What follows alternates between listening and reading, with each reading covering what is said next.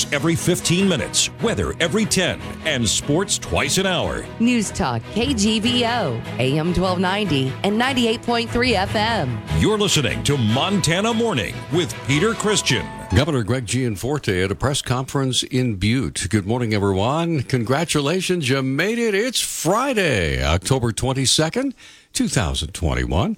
And right now, the sky's mostly clear. It's 36 degrees on our way to a high close to 70 before we're done.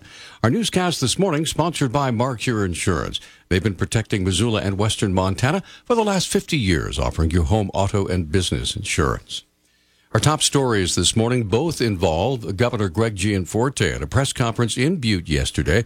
Governor Greg Gianforte shared the news that monoclonal antibody treatments are now available in 41 out of 56 counties in the state for those that have requested those treatments. Over the last month and a half, DPHHS has been working diligently to allocate thousands of monoclonal antibody treatments across our state.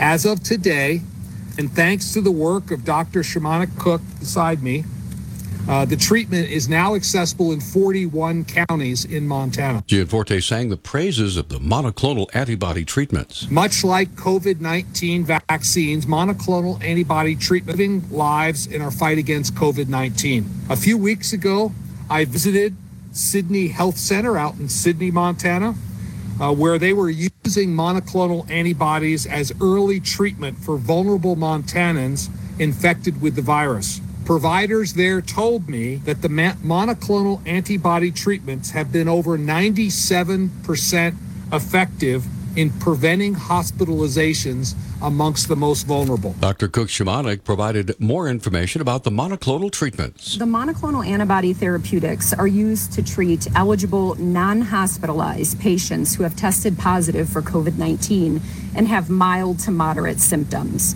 So, eligible patients have underlying medical conditions or other factors that place them at high risk for progression to severe COVID 19, including hospitalization or death. Dr. Cook Shamanic explained how the treatments work. These treatments mimic our immune system's response to SARS CoV 2, which is the virus that causes COVID 19.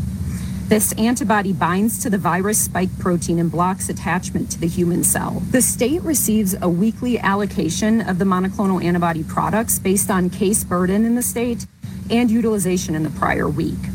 So, similar to prior state led therapeutic distributions in the past two years, the state reaches out through a variety of channels to identify facilities and providers who might be interested in, in administering this product. Gianforte said the treatments are being administered by Jogan Health Solutions. His office told KGVO this week the treatments are being made available to Providence St. Patrick Hospital, Community Medical Center, and Cost Care.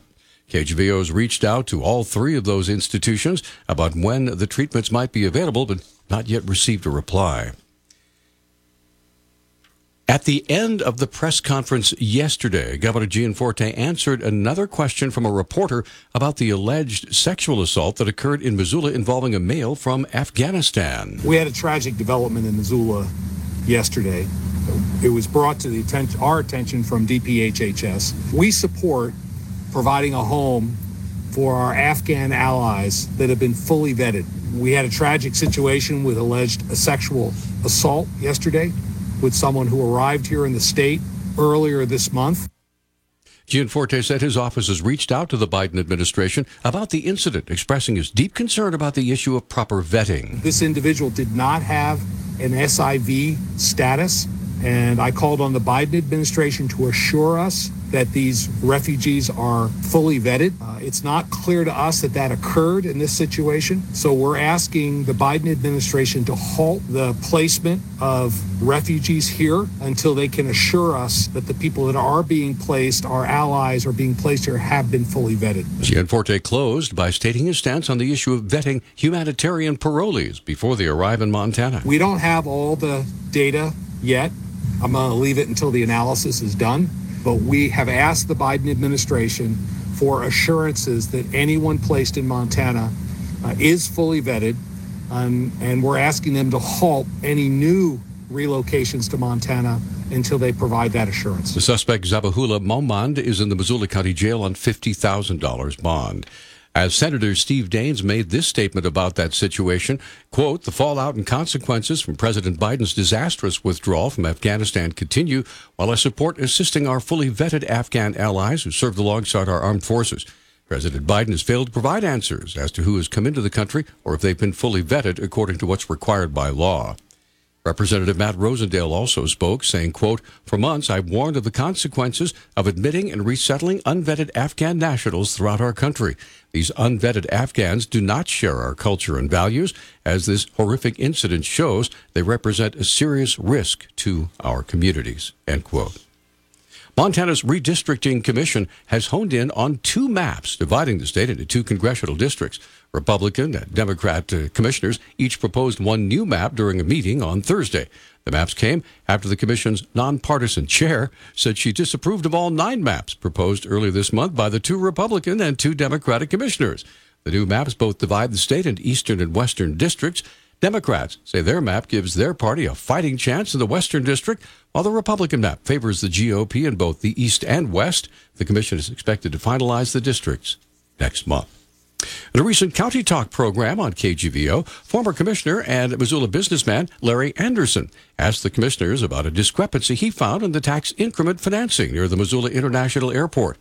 Commissioners promised during the broadcast they'd look into the issue, and on Wednesday, Commissioner Josh Slotnick explained what happened. In 2017, it appeared to our Chief Financial Officer, Andrew Czorny, when he was looking at the financials for the district, that 10 commercial properties had to be inadvertently included in the tax increment district by the State Department of Revenue.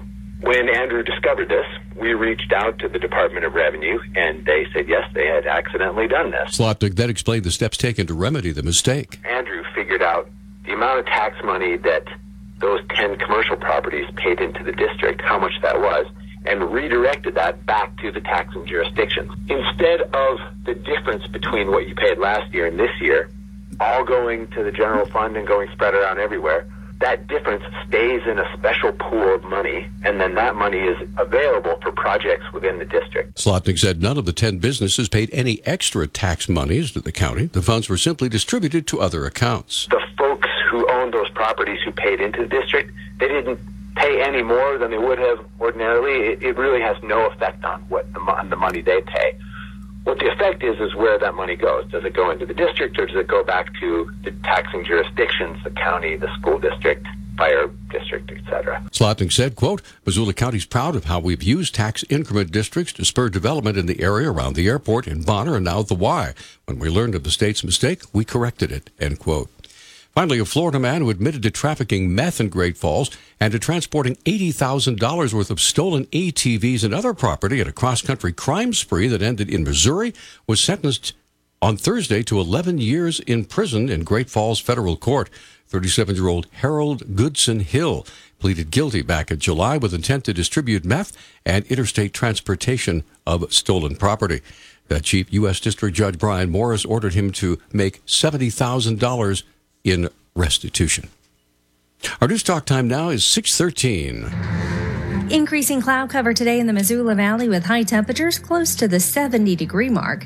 Showers will be possible this afternoon and into the overnight hours. We could see a tenth to a quarter of an inch of rain with overnight lows in the upper 30s. Showers diminish Saturday morning. By the afternoon, temperatures will be a bit below normal for this time of year in the mid 50s. We'll stay in the 50s on Sunday with widespread wet weather early next week. I'm meteorologist Brooke Foster for Missoula's KECI 13, your severe weather alert station. All right, thank you, Brooke. Right now, the sky mostly clear. It's 36 in Missoula, and this portion of Montana Morning brought to you by Paradise Falls, where they feature a great menu for breakfast, lunch, and dinner. Lots of live sporting events, baseball playoffs going on, Grizzly football games, you name it, NFL. You can watch them all on lots of TVs at family friendly Paradise Falls, open 7 a.m. to 11 p.m. every day. Of course, today, it's Hunter's Breakfast live from Paradise Falls. All right, uh, coming up on 6:15, Rocky Erickson standing by with another sports story to start